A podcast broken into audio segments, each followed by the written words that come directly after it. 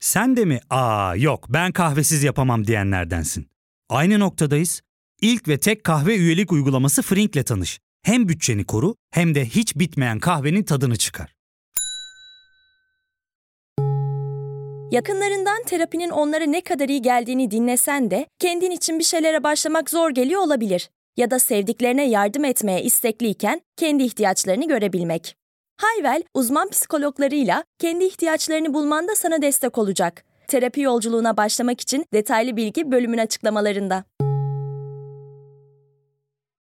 Herkese merhaba. Bu kaydı 9 Ocak'ta alıyoruz. Sanırım artık yıl da söylemeliyim. 9 Ocak 2024'te alıyoruz efendim.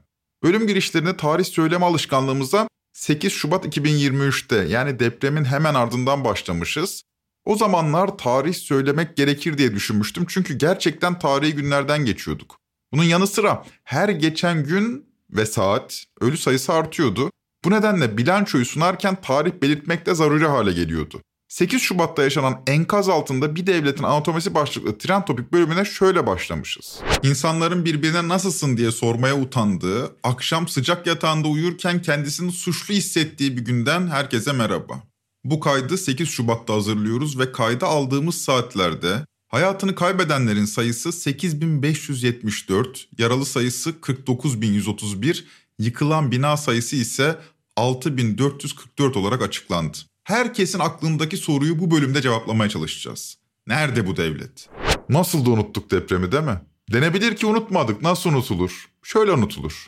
Mesela o gün bize deselerdi ki Şehircilik Bakanı Murat Kurum İstanbul'a belediye başkan adayı olacak. Nasıl tepki verirdiniz? 8 Şubat'tayız. Her ne olduysa oldu ve gelecekten bu bilgi size gönderildi. Nasıl düşünürdünüz? İşte unuttuk derken kastım buydu. Murat Kurum'a dönük bir öfke değil. Depremi o kadar unuttuk ki 6 Şubat depremlerinin Şehircilik Bakanı, imar barışlarının mimarı Murat Kurum İBB'ye aday gösterilebildi. Yani siyasi bir endişe duyulmuyor bundan. Denilmiyor ki bu halk böyle bir sorumsuzluğu affetmez, başka aday bulalım. Tam tersine yo deniyor. Bu halkın derdi olmaz bu. Çünkü sadece iktidar cephesinde değil, muhalefet cephesinde de tablo benzer. Hatay'a gösterilecek CHP adayının da Lütfü Savaş olacağı söyleniyor. Ya hakikaten yok artık ya. Depremi o kadar unuttuk işte. Haliyle siyaset kurumu da işi yüzsüzlüğe vuruyor. Hata bizde.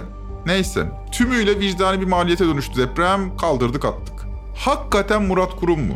Yani kulağımıza geliyordu, kurumu gösterecekler falan deniyordu. Ama ya adam ilk kez bir yere seçilecek. Yani 2023 milletvekilini saymazsak hiçbir seçime girmiş değil. Hep atanarak gelmiş. Üstelik popüler biri de değil. Dahası 6 Şubat gibi, imar afları gibi bagajları da var. Yok ya diyordum kendi kendime. Ama öyle olmadı. Vallahi hayretler içinde kaldım. Hatta Erdoğan'ın ağzından duymayı bekledim. Vakit tamam İstanbul! Yeniden İstanbul, yeniden AK Parti. Hazırız, kararlıyız. Hazır mıyız? İşte İstanbul'umuzun Büyükşehir Belediye Başkan adayı Murat Kurum! Şimdi İstanbul. Erdoğan İstanbul'u çok istiyor onu biliyoruz. Ya adam 28 Mayıs'taki zafer konuşmasında bile dedi sıra İstanbul'da diye.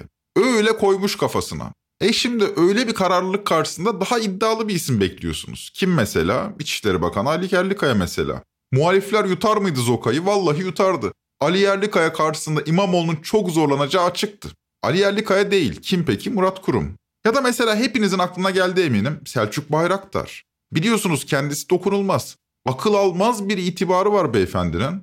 Aslında onun için de Selçuk Bayraktar radıyallahu anh demek belki daha duygun olabilir. Yani Erdoğan'ın yanında kimin için dersiniz bunu? İşte Selçuk Bayraktar için söylenebilir. Allah ondan razı olsun.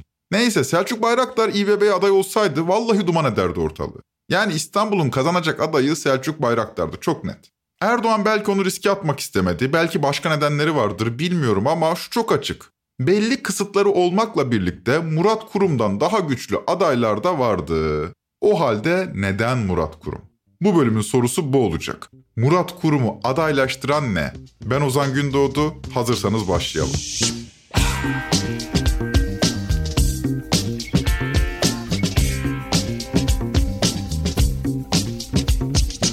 Gazetecilik bir tahmin değil, teyit mesleğidir derler.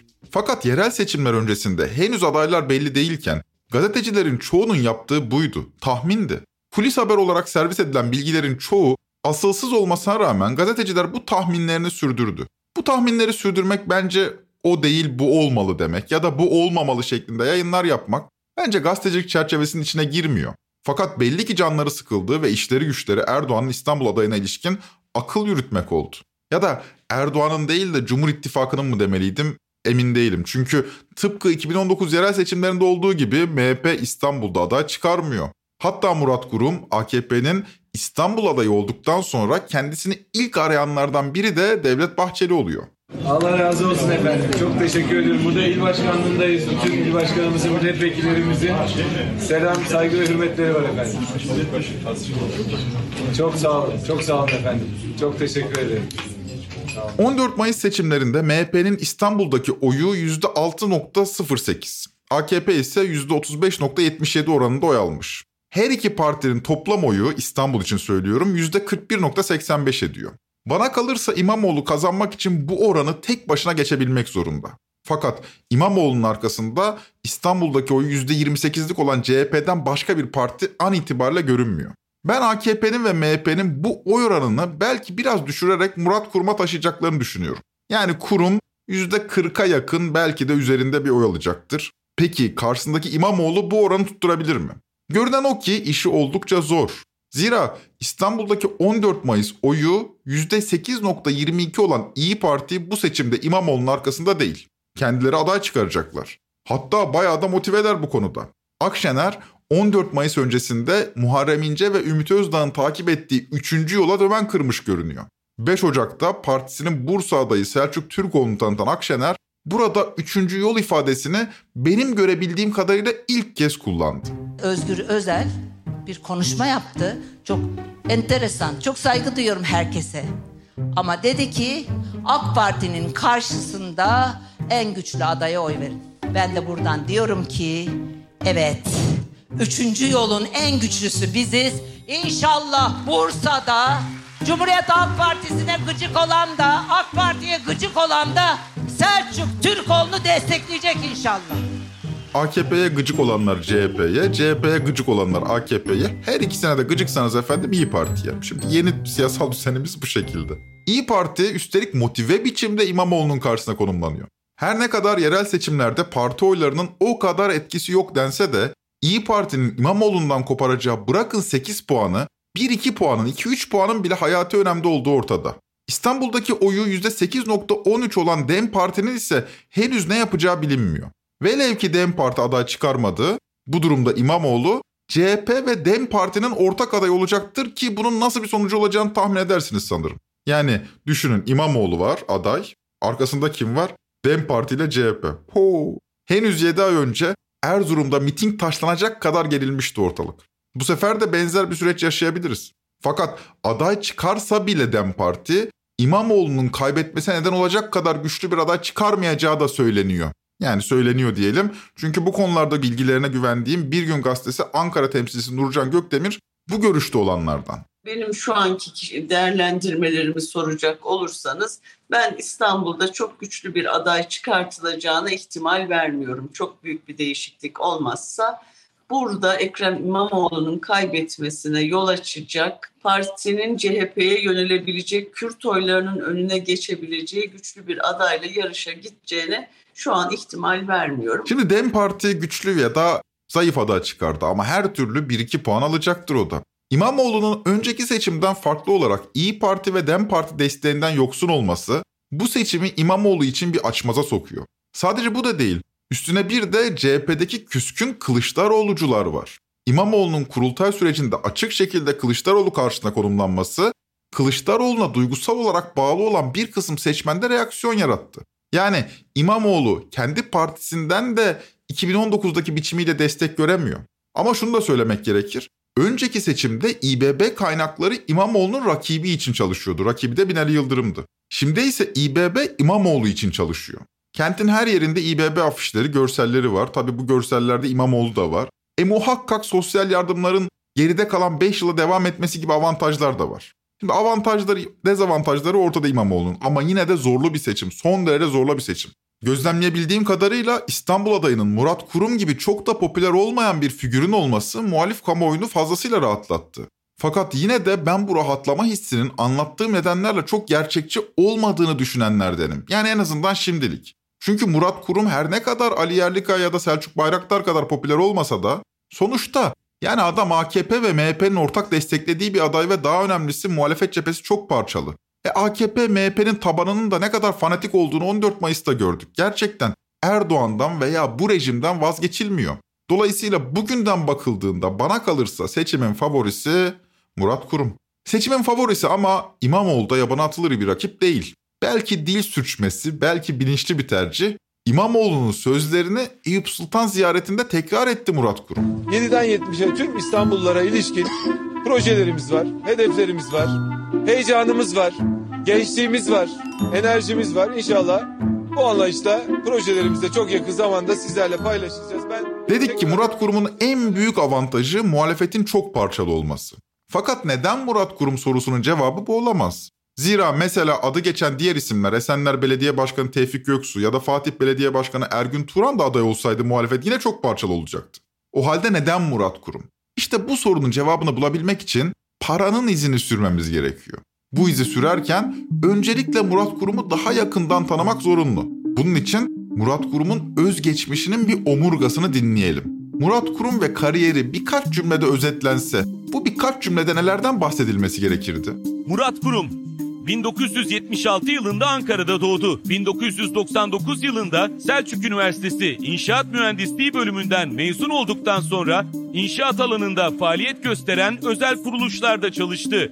Kurum, Türkiye Cumhuriyeti Başbakanlık Toplu Konut İdaresi Başkanlığı iştiraki Emlak Konut GYO AŞ Genel Müdürlüğü ve Yönetim Kurulu üyeliği görevlerini yürüttü.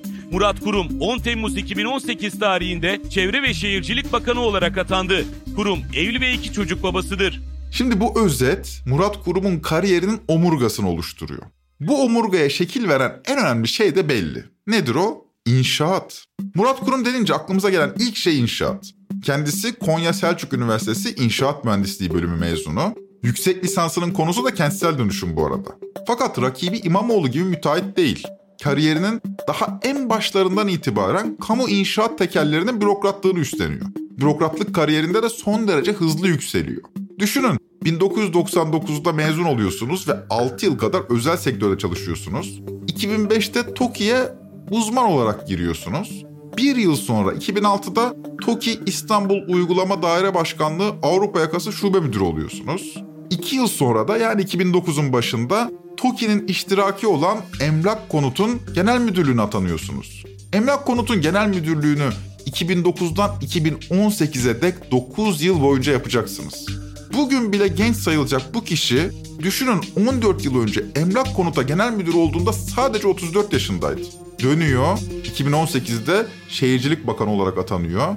2023'e gelince de milletvekili oluyor. Bu haliyle AKP ve inşaat arasında kurulan ilişkinin tam orta yerinde duran bir bürokrattan bahsediyoruz. Haliyle neden Murat Kurum sorusunun cevabını yine burada aramakta fayda var. Denebilir ki ya ne alaka Ozan adam inşaatçı işte neden İBB'ye aday olsun ki sırf bu yüzden. E çok basit. Deprem var. Hepimiz de korkuyoruz değil mi? Kurtar bizi Murat Kurum. Yaparsan sen yaparsın. O da ilk konuşmasında kurtaracağız merak etmeyin diyor. Ay yaradana kurban. 20 yıldır diyor insanımızın güvenli konutlarda yaşaması için ter döktük gördünüz diyor. Bundan sonra da İstanbul için ter dökeceğiz diyor. İnsanımızın güvenli yaşam alanlarında hayat sürmesi için 20 yıl boyunca çalıştık, gayret ettik, ter döktük. İstanbul'da tek bir riskli yapı kalmayıncaya kadar çalışacağız. Bu ve devamındaki konuşmalardan anlıyoruz ki Murat Kurum'un kampanyasının üzerinde yükseleceği zemin de İstanbullunun deprem korkusu olacak. İşte tam da bu yüzden girişte depremi ne kadar çabuk unuttuk diye sitem etmiştim. 2018-2023 döneminin Şehircilik Bakanı deyin ki bu memleketin tarihinde gördüğü en iyi şehircilik bakanı olsun. Yine de İBB'ye aday gösterilememesi gerekirdi. Vay akılsızlar adam imar barışlarının mimarı. Bu halk buna oy verir mi demeyi çok isterdim ama diyemiyorum. İsyanım tam da bu halkın Murat Kurum'a oy verecek olmasınadır. 6 Şubat depremleri sırasında sorumluluk makamında olan başta Cumhurbaşkanı Erdoğan olmak üzere herkesin koltuklarına veda etmesi gerektiğini düşünüyordum. Fakat görüyorum ki halkımızın pek de umurunda değil bu işler. 6 Şubat'tan önce 24 Haziran Elazığ depremine gidelim. 24 Haziran 2020'de Elazığ'da yaşanan deprem 6.8 büyüklüğündeydi. 37'si Elazığ'da, 4'ü Malatya'da olmak üzere 41 vatandaşımız hayatını kaybetmişti. O deprem aslında kırmızı alarm vermemiz için çok açık bir uyarıydı.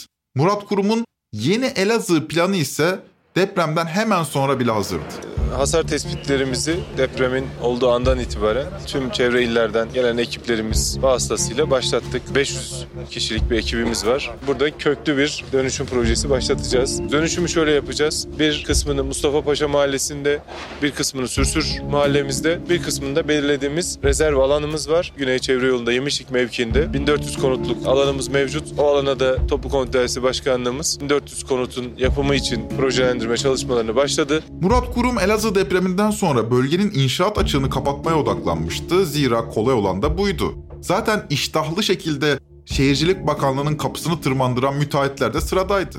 Fakat başka bir yerde çok daha farklı şeyler yaşanıyordu. Doğu Anadolu fay hattı üzerinde merkez üssü Elazığ Sivrice'de olan 6.8 büyüklüğündeki bu deprem aynı zamanda bir işaret fişeğiydi. Bu deprem Tunceli, kuzeyde Tunceli veya güneyde Maraş istikametine doğru yönelen faylara stres transfer etmişti. Dolayısıyla aynı bölgede yakın zamanda yeni bir deprem beklemek gerekiyordu. Naci Görür başta olmak üzere bilim insanlarının uyarıları da bu yöndeydi. Şimdi bu 6.8'lik deprem yer bilimciler açısından her şeyden önce şunu ifade ediyor. Bilimsel olarak uyumakta olan, uzun dönemdir aktif olmayan, büyük boyutta deprem üretmeyen Doğu Anadolu fayının uyanışını gösteriyor. Ben olabilecek yerleri söyledim. Bunlardan biri de Sivrice'ydi. Nitekim burada oldu. Ama şimdi aynı fay üzerinde yine deprem olma olasılığı fazla olan başka yerler de var. Örneğin Kahramanmaraş'ın Türkoğlu yöresi. Orada en son deprem 1513. Dolayısıyla uzun bir süre geçmiş orada da deprem olabilir. Fakat Şehircilik Bakanı Murat Kurum'un bu uyarılar umrunda olmadı. Yani sadece Murat Kurum'un değil açıkçası siyasetin hiçbir yerinde hiçbir makamda bu uyarıları dinleyen olmadı. Umrunda olsaydı Murat Kurum ne yapabilirdi? Hiçbir şey yapmasanız, bakın hiçbir şey yapmasanız bölgeye çadır transfer edersiniz, çadır stoklarsınız. Yani bir tane namuslu uzman der ki ya efendim bu bölgede deprem olacak. Belli ki pek ilgilenmiyoruz bu konuyla. Bari yıkılan evlerin altında kalanlarını kurtarmak için bir hazırlık yapalım. Bari şuraya bir çadır kuralım. Çadır stoklayalım. Yok öyle bir şey de yok. Yani eğer siz bu halkın yüz binlercesinin ölümünden hiçbir tedirginlik duymuyorsanız bile yapacağınız şey bölgeye çadır stoklamak olur. 6 Şubat depremlerinden sonra çadırların bile yetmediğini acı şekilde tecrübe etmiştik. Çadır stoğu bile akıllarına gelmemişti. Bakın hiçbir şey yapmasanız, hiçbir şey. Yani umurumda değil. O bölgede bir deprem bekleniyormuş da umurumda değil deseniz bile bölgede hiç değilse kamu binalarını güçlendirirsiniz değil mi? Yani hepsini değil de bari hastaneleri falan güçlendirirsiniz. O da yapılmadı. Hatay Eğitim ve Araştırma Hastanesi'nin çökmesi nedeniyle hayatını kaybeden hemşire Asiye Gül'ün eşi Abdullah Gül depremden sonra savcılığa şikayetçi oluyor. Savcılık soruşturmasına da İsmail Saymaz ulaşmış ve 12 gün önce, bakın sadece 12 gün önce Sözcü gazetesinde konuyu köşesine taşımış. Bu haberi 10 ay önce dinlesek ortalık yer yerinden oynardı ama unuttuk diyorum ya işte. 72 can ödenek yok diye öldü başlıklı yazanın çarpıcı kısmını beraber dinleyelim. İki çocuk annesi Asiye Gül bu binada hayatını kaybeden 8 hemşireden biriydi kendisi gibi hemşire olan eşi Abdullah Gül, yıkılması ya da en iyi ihtimalle güçlendirilmesi gereken hastanenin açık tutulduğunu savunarak şikayetçi oldu. Eski İl Sağlık Müdürü Mustafa Hambolat ve Hatay Eğitim ve Araştırma Hastanesi Başhekimi Profesör Doktor Yunus Doğramacı hakkında soruşturma başlatıldı. Aradan 10 ay geçti. Dava açılmadı. Hatay Cumhuriyet Başsavcılığındaki bu soruşturma dosyasına ulaştım ve gördüm ki Hatay Eğitim ve Araştırma Hastanesi ek binasının güçlendirilmesine ilişkin Başhekimlik, İl Sağlık Müdürlüğü ve Sağlık Bakanlığı arasında 2021-2022 yıllarında defalarca yazışma yapılmış. Meğer 3 kurum bütün blokların yetersiz çıktığını ve binanın ya yıkılması ya da güçlendirilmesi gerektiğini biliyormuş. Buna rağmen bakanlık deprem güçlendirme raporu için 997 milyon 690 bin TL'yi ödenek yok diye vermeye yanaşmamış. Depremden 10 ay önce Hatay Eğitim ve Araştırma Hastanesi'ne döner sermayeden karşılayın diye yazılmış. Yani başınızın çaresine bakın denilmiş. 24 Haziran 2020'de Elazığ depremi oluyor. Şehircilik Bakanı Murat Kurum. Depremden sonra yer bilimciler uyarıyor. Bu bir öncü depremdir. Maraş'a dikkat edin deniyor. Bu esnada bölgedeki bir hastane yana yakıla Sağlık Bakanlığı'na yazıyor. Binamızı güçlendirin diye. Yok, o da yapılmıyor. Döner sermayeden karşılığı verin deniyor. Öyle bir lakaytlık yani. Şehircilik Bakanı yine Murat Kurum. Sonuç ne oluyor? Hatay Eğitim ve Araştırma Hastanesi tam 72 cana mezar oluyor. Sadece bu da değil. Bölgenin en büyük hastanesi de tam da en çok ihtiyaç duyulan anda devre dışı kalıyor. Sadece Hatay Eğitim ve Araştırma Hastanesi de değil. Bölgede işlevi kalan hastane neredeyse kalmıyor. Fakat Hatay Eğitim ve Araştırma Hastanesi bölgedeki en yeni hastanelerden biriydi. Yani öyle 30-40 yıllık bir binası da yoktu. Ek hizmet binasını yapanı da kimdi biliyor musunuz? Hadi İsmail Saymaz'ın 10 ay önce Hak TV'de aktardıklarını dinleyelim. Hatay Eğitim ve Araştırma Hastanesi şehirdeki en yeni hastane. 2013 yılında temeli atıldı, 2016 yılında hizmete açıldı. Ve burası Sağlık Bakanlığı tarafından kamu arazisine ve TOKİ eliyle yapıldı. Bunca rezilliğin ardından çok değil, sadece 10 ay geçiyor ve son 5 yılın Şehircilik Bakanı İstanbul Büyükşehir Belediyesi'ne aday olabiliyor. Henüz adaylığının sosyal medyaya düştüğü ilk konuşmasında Murat Kurum İstanbul'un deprem kaygısından bahsediyor. Haklı da kaygılıyız. İnsanlarımızın deprem riski kaygısını hep birlikte ortadan kaldırmak için tüm ekibimizle, tüm arkadaşlarımızla ki uzun zamandır... Kendi açık fikrim şu yönde. Yani halkın aciz içinde olması siyasi tüccarların en önemli ürünü.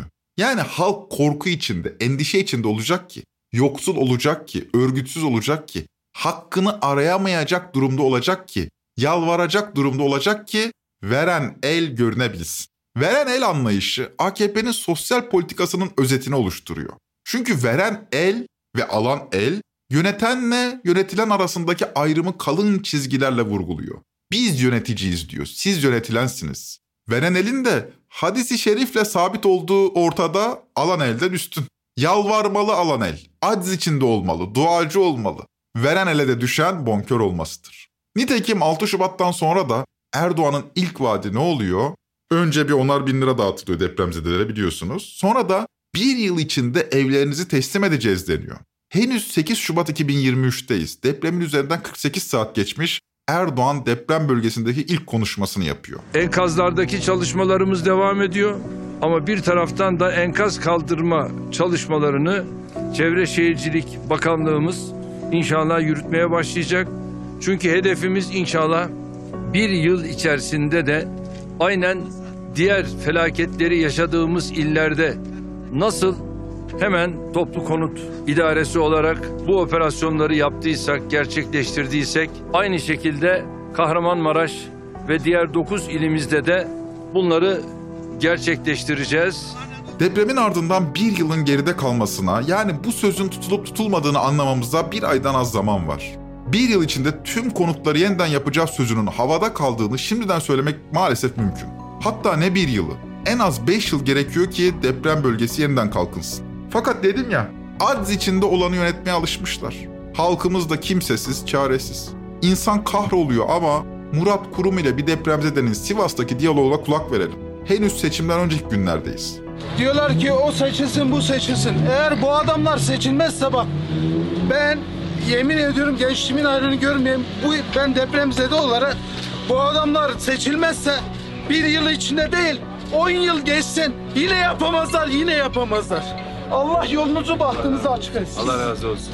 Yemin ediyorum ben ta köşedeydim sizi İnşallah, gördüm. inşallah hep beraber yapacağız. Tamam mı? Hep beraber. Allah hep yolunuzu beraber. bahtınızı açık etsin. Allah razı olsun.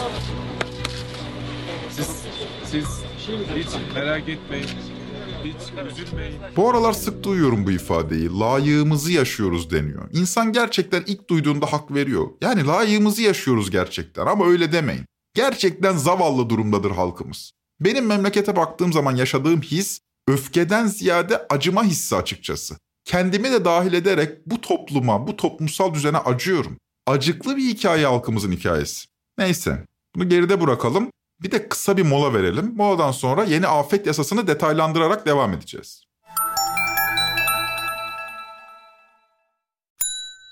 Ya fark ettin mi? Biz en çok kahveye para harcıyoruz.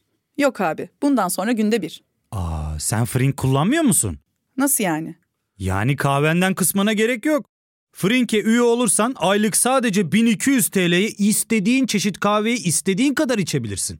Günlük 40 TL'ye sınırsız kahve mi yani? Çok iyiymiş. Aynen. Hatta şu anda 200 TL'lik bir indirim kodu da var. E hadi hemen indirip üye ol da bu fırsatı kaçırma. Terapiye başlamak, içinden çıkamadığın döngüleri kırmak, bazı yanlış bulduğun kararlarını değiştirmek ve kendinle beraber daha huzurlu bir yaşam inşa etmek için atabileceğin en değerli adımlardan biri. Hayvel ile yoğun yaşam tempona uyum sağlayarak online terapi seanslarını takvimine göre ayarlayabilirsin. Bini aşkın uzmandan sana en uygun terapisti seçebilir, PodB10 koduyla indirimden yararlanabilirsin. Detaylı bilgi açıklamalardaki bağlantıda. Şimdi dedik ki Murat Kurum son 5 yılın şehircilik bakanı. Ondan öncesi de Emlak Konut'un genel müdür. Ve buradan edindiği tırnak içinde tecrübeyi seçim sürecinde propaganda faaliyetinde kullanacak. İstanbul'u depreme hazırlayacağız diyecek. Hoş bizim İstanbul'un depreme zaten hazır olduğunu İçişleri Bakanı Süleyman Soylu 6 Şubat depremlerinden sonra söylemişti. Yani biz İstanbulluların da içine su serpilmişti. Oh demiştik ya değil mi? Oh iyi bari. İstanbul depremine hazırlıklıymışız meğerse. Hadi 17 Şubat'a depremin 11. gününe CNN Türkiye gidelim. Bakalım Süleyman Soylu o gün ne diyordu? 3-4 yıldır Türkiye zaten afet kurulduğundan beri 99 depreminden itibaren çok doğaldır ki deprem hazırlıklarını sürdürüyor. Aslında hazırlığımız İstanbul depremiydi Ahmet Hakan Bey. Yani İstanbul depremiyle karşı karşıya kalırsak milletimize nasıl ulaşırız, nasıl yardımcı oluruzun hep hedeflememizin bu olduğunu ortaya koyduk. Depremden yani 6 Şubat'tan seçime kadar 28 Mayıs'a kadar deprem hiç konuşulmadı. Konuşulduğunda da biz İstanbul'a hazırlıklıydık. Ya elimizden geleni yaptık. Deprem çok büyüktü falan filan denmeye başladı. Fakat depremden sonra affedersiniz seçimden hemen sonra ne dendi biliyor musunuz? İstanbul'da 1,5 milyon konut risk altında. 6 Şubat'ta Maraş merkezli depremlerin ardından iktidar temsilcilerinin savunma çizgisindeki açıklamalarının merkezinde bu vardı. Bizim hazırlığımız İstanbul depremiydi. Fakat Maraş'ta, Adıyaman'da, Hatay'daki tabloyu gören vatandaş İstanbul'un depreme hazır olduğu yalanını yutmadı. Telkin edici bu şekilde konuşmalara rağmen endişe İstanbulluları kasıp kavurdu. Şimdi endişemizi gidermeye geliyor Murat Kurum Bey. Tıpkı 2012'de endişemizi giderdikleri gibi. Ne alaka 2012 demeyin. 29 Ekim ve 9 Kasım 2011'de Van'da gerçekleşen iki büyük depremde 644 vatandaşımız hayatını kaybetmiş. Yine o zaman da deprem endişemiz artmıştı. Bu endişe artınca 2012'de 6306 sayılı afet riski altındaki alanların dönüştürülmesi başlıklı kanun yayınlandı. Kanun mevzuata yeni bir kavram da sokuyordu. Nedir o? Rezerv yapı alanı. Kanuna göre idare yerleşim alanı olmayan bir bölgeyi yerleşim alanı ilan edebilecek. O bölgedeki arsalar acele kamulaştırma kapsamına alınacak. Böylece idare herhangi bir araziyi yerleşime açabilecekti. Herhangi bir arazi mi? Evet, herhangi bir arazi. Tek şartımız var, üzerinde yerleşim yeri olmayacak. 2012'deki bu kanunla ilgili meslek mensupları, avukatlar ve mimarlar neler yazmış diye arşivi biraz karıştırdım. Mimarlık dergisinde avukat Fevzi Özüer konuya ilişkin kapsamlı bir yazı kaleme almış. Rezerv yapı alanı hakkında o yıllarda ta 2012'de şunları söylemiş. Meralar, zeytinlikler, orman ve kıyı alanları bu kapsamda afet riski çatısı altında rezerv alan haline getirilerek yapılaşma baskı altına alınabilecektir. Rezerv yapı alanı kavramsallaştırmasının dışarıda tuttuğu tek bir kara parçası bulmak bu haliyle mümkün değildir. Yapılaşma biricik ve temel hedef haline gelirken yasanın amacı olarak gösterilen sağlıklı ve güvenli yaşama çevreleri oluşturma hedefi de bu bağlamda silikleşmiş ve giderek kaybolmuştur. 6309 sayılı kanunla idare herhangi bir alanı rezerv alan ilan edebiliyor. Ardından bu alan TOKİ ve emlak konut eliyle yapılaşmaya açılabiliyordu. Yasayı eleştirenler de depreme hazırlık yapılmasına karşı çıkıyorlar diye yaftalayacaktı. Halbuki yasanın temel amacını avukat Fevzi Özyer şöyle noktalamış. 2008 yılında tüm dünyayı vuran konut piyasalarındaki finansal krizden beslenen yapısal sorunlar geç kapitalistleşen Türkiye açısından bir fırsat olarak görülmekte ve bu anlamda afet bu ekonomik fırsatçılığın bir gerekçesi haline dönüşmektedir. Bu fırsatçılığın ortadan kaldırdığı ise en temelde hak ve özgürlükler olacaktır. Bu yöndeki deneyimler önümüzdeki günlerde tüm sonuçlarını doğuracaktır. Mimarlık Dergisi'nin Temmuz 2012'de yayınladığı bu yazının linkini açıklamalar kısmında paylaşıyorum. Yazıda ne anlatılıyorsa geçmiş 10 yıl içinde oluyor arkadaşlar. Söz konusu 6309 sayılı yasa Van depreminin yarattığı endişeyle çıkarılan bir rant kanununa dönüşüyor. Kimsenin derdi deprem riskli bölgeleri dönüştürmek olmuyor. Zaten Van depremi de birkaç ayda unutuluyor. İlk etapta arsa fiyatı en yüksek olan bölgelerden başlanıyor dönüşüme. E para orada çünkü. Kim ne yapsın Bağcıları niye dönüştürsün? Bağdat Caddesi orada dururken. Alın İstanbul'u bilenler Fikirtepe'ye şöyle bir baksınlar. Fakat 2012'de çıkarılan 6309 sayılı yasanın da yıllar içinde sınırına geliniyor. Çünkü artık büyük kentlerin çeperlerinde yerleşim alanı olmayan arazi kalmıyor ki. Bu nedenle rezerv yapı alanı denilen şeyin yeniden tanımlanması icap ediyor. İşte 6 Şubat depremleri de bu yeniden tanımlamaya gerekçe yapılıyor. Seçimlerden önce kimse İstanbul'daki deprem riskinden bahsetmezken seçimin ardından 1,5 milyon konutun riskli olduğunu Yeni Şehircilik Bakanı Mehmet Özasiki sürekli ifade etmeye başlıyor. İstanbul'da 5.8 milyon bağımsız birim var. 1,5 milyon bağımsız birim çok riskli gözüküyor. Ama 600 bini ilk etapta yıkılacak konutlar olarak önümüzde duruyor. Şimdi kafası çalışan bir toplum şunu sorar değil mi? 1,5 milyon riskli konut olduğunu 20. yılını dolduran bir iktidarın şehircilik bakanı söyler mi? Söyler de zerre kadar bir öz eleştiri duymak hakkımız değil mi? Bu kenti 1994'ten 2019'a kadar 25 sene siz yönettiniz. Bu ülkeyi 2002'den bu yana 21 yıldır siz yönetiyorsunuz ve eli kulağında bir deprem bekleyen İstanbul'da 1,5 milyon riskli yapı mı var? Ne diyelim Allah hepimizi kahretsin. Sizi değil hepimizi kahretsin. Madem 1,5 milyon riskli yapı var, o halde daha da olağanüstü önlemler gerekiyor değil mi? Herkesin aklındaki soru şu. Ya bu 1,5 milyon konut İstanbul'un neresine taşınacak? Yani İstanbul'un etrafında yerleşim yeri olmayan arsa mı kaldı? 20 milyona dayandı kent. Kocaeli'nden Tekirdağ'a kadar neredeyse yerleşim yeri olmayan arazi yok. Ve Van depreminden sonra çıkarılan 6309 sayılı yasada 6 Şubat depremlerinin ardından çok küçük bir değişiklik yapılıyor. Gerçekten çok küçük. 3 kelimecik. Eski yasada rezerv yapı alanı şöyle tanımlanıyor. Bu kanun uyarınca gerçekleştirilecek uygulamalarda yeni yerleşim alanı olarak kullanılmak üzere TOKİ'nin veya idarenin talebine bağlı olarak veya resen bakanlıkça belirlenen alanlar. Peki şimdi bu tanımda ne değişiyor? Aslında bir şey değişmiyor. Bir ifade çıkarılıyor. 2012'de çıkarılan afet riski altındaki alanların dönüştürülmesi yasasında rezerv yapı alanı tanımlanırken ifade edilen yeni yerleşim alanı olarak kullanılmak üzere ifadesi çıkarılıyor. Ne anlama geliyor bu?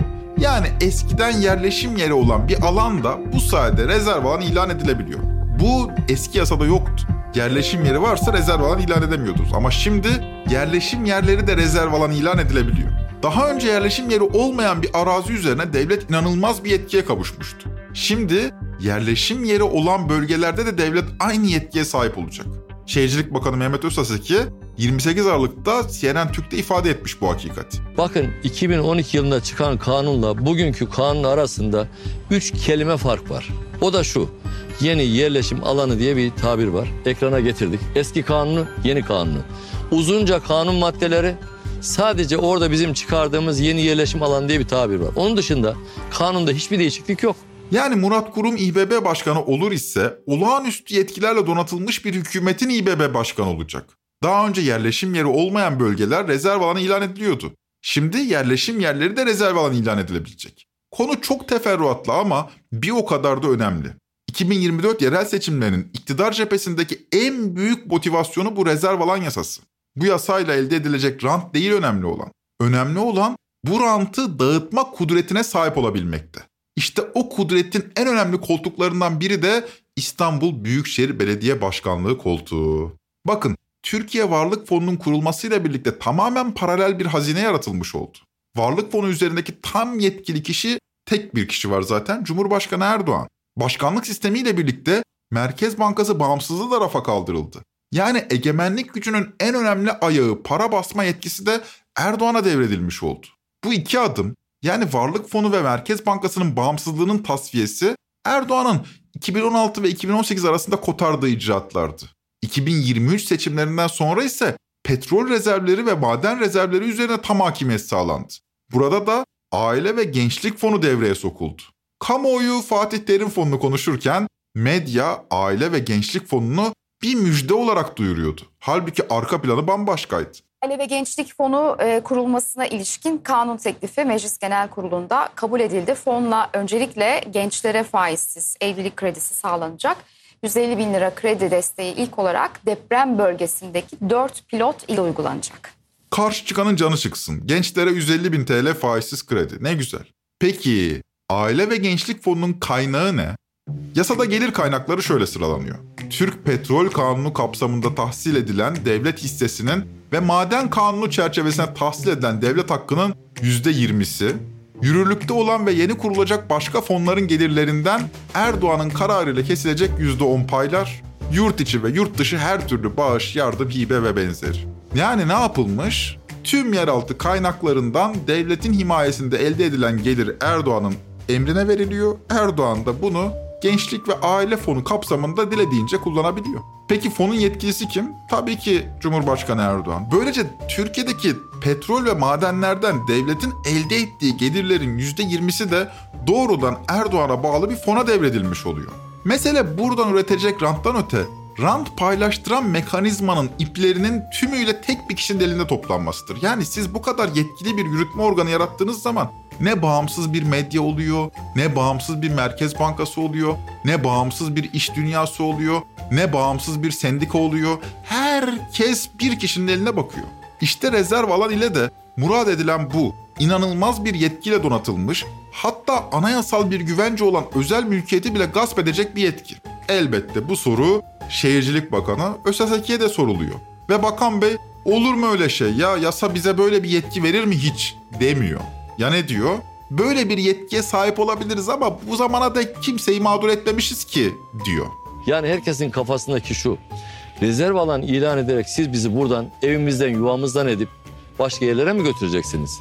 Burayı da başkalarına getirip verecek misiniz? Yani kendi mahallemizi bizi çıkarıp başka yere, başka yerlerdeki özel torpilli adamları da bizim mahalleye mi getireceksiniz? Bana dedim bir tane örnek gösterin ki o mahalleye dışarıdan insanlar transfer edilmiş olsun. O mahallenin insanı boşaltılıp başka yere getirilmiş olsun. Bir tane örnek gösterin. Böyle bir örnek yok. Yani yetkiyi alıyoruz ama merak etmeyin kullanmayacağız deniyor. Ama zaten mesele bu yetkinin bir kişinin elinde olmasında. Neyse konuyu çok uzattık. Demiştik ki neden Murat Kurum? Cevabı bence ortaya çıkıyor. Mesele inşaat rantıdır. Bir hikayeyle bitirelim bölümü. Belki bu hikayeyi duymuşsunuzdur. Evliya Çelebi rüyasında Hazreti Muhammed'i görünce heyecanlanır. Şefaat ya Resulallah diyesi gelir ama dili sürçer, seyahat ya Resulallah deyiverir. Hazreti Muhammed de Evliya Çelebi'nin bu ricasını kırmaz ve onu hayatı boyunca seyahat etmesini sağlar. Erdoğan için de benzer bir hikaye anlatılıyor. Erdoğan bir gün rüyasında Hazreti Muhammed'i görür şefahat ya Resulallah diyecekken dili sürçer, inşaat ya Resulallah diyiverir. Belli ki duası tutmuş. E o kadar evliya, o kadar şeyh efendi, o kadar hoca efendi arkasında. Yani şimdi onun duası değil de benim duam mı tutsun Allah aşkına? Hükümet acil önlem tedbir alması lazım. Bir senelik süreçte yapacağız diyor Tayyip Bey. E mesela bazı şeyler güzel ama inşaat işini çok güzel yapar. Onun için bir senede Allah'ın izniyle ben inanıyorum ki bu hükümet devam ederse bir sene içinde inşallah herkesin evini barkını yapar. İstanbul'da sakın bir buçuk milyon direnmeyin. Hükümet, devlet nereye diyorsa oraları kabul edin. Metresini bilmemsi kabul edin. Bir metre fazla derken çoluğun çocuğun torununla beraber enkazın altında can vermek var. Bir metre için bu rezillikleri yapmayın. Bir de sizinle beraber aynı apartmanda öleceklerin, enkazda kalacakların vebaline girmeyin. Bunu ödeyemezsiniz dünyada ahirette. Tayyip Bey inşaat işini iyi yapar. Onu yaradana kurban olsunlar. Allah onu başımızdan eksik etmesin. Allah bizim varlığımızdan alsın, onun varlığına katsın, canına can katsın inşallah. Murat Kurum'a başarılar dilerim. İnşallah kazanır İstanbul'u. Kendisini Tren Topik'te ağırlamayı çok isterim. Bakalım önümüzdeki günlerde teklif edeceğim. Belki kabul eder. Zannetmiyorum ama kabul ederse güzel olur. Önümüzdeki bölümde Seküler Milliyetçilik kitabının yazarı, Türk milliyetçisi, Tamga Türk'ün de genel yayın yönetmeni Bahadır Han Dinç Aslan ile birlikte olacağız. Beğeneceğinizi umduğum ilginç bir söyleşi olacağını düşünüyorum. Trend Topi'yi Podbi Media ile beraber hazırlıyoruz. Bir sonraki bölüme kadar inşallah İstanbul'da deprem olmaz. Olursa da Allah yardımcımız olsun. Hoşçakalın.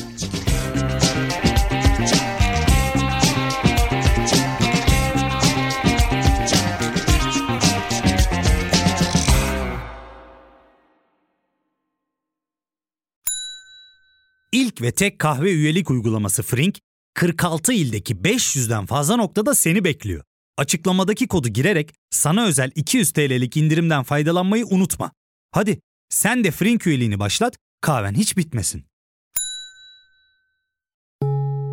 Hem bugününe hem yarınına katacaklarıyla terapi yolculuğuna ve daha iyi hissetmeye bugün Hayvel ile başla. Açıklamadaki linkten Hayvel'i indir, ücretsiz tanışma görüşmelerinin ardından bütçene uygun seans paketini seç ve terapi yolculuğuna başla.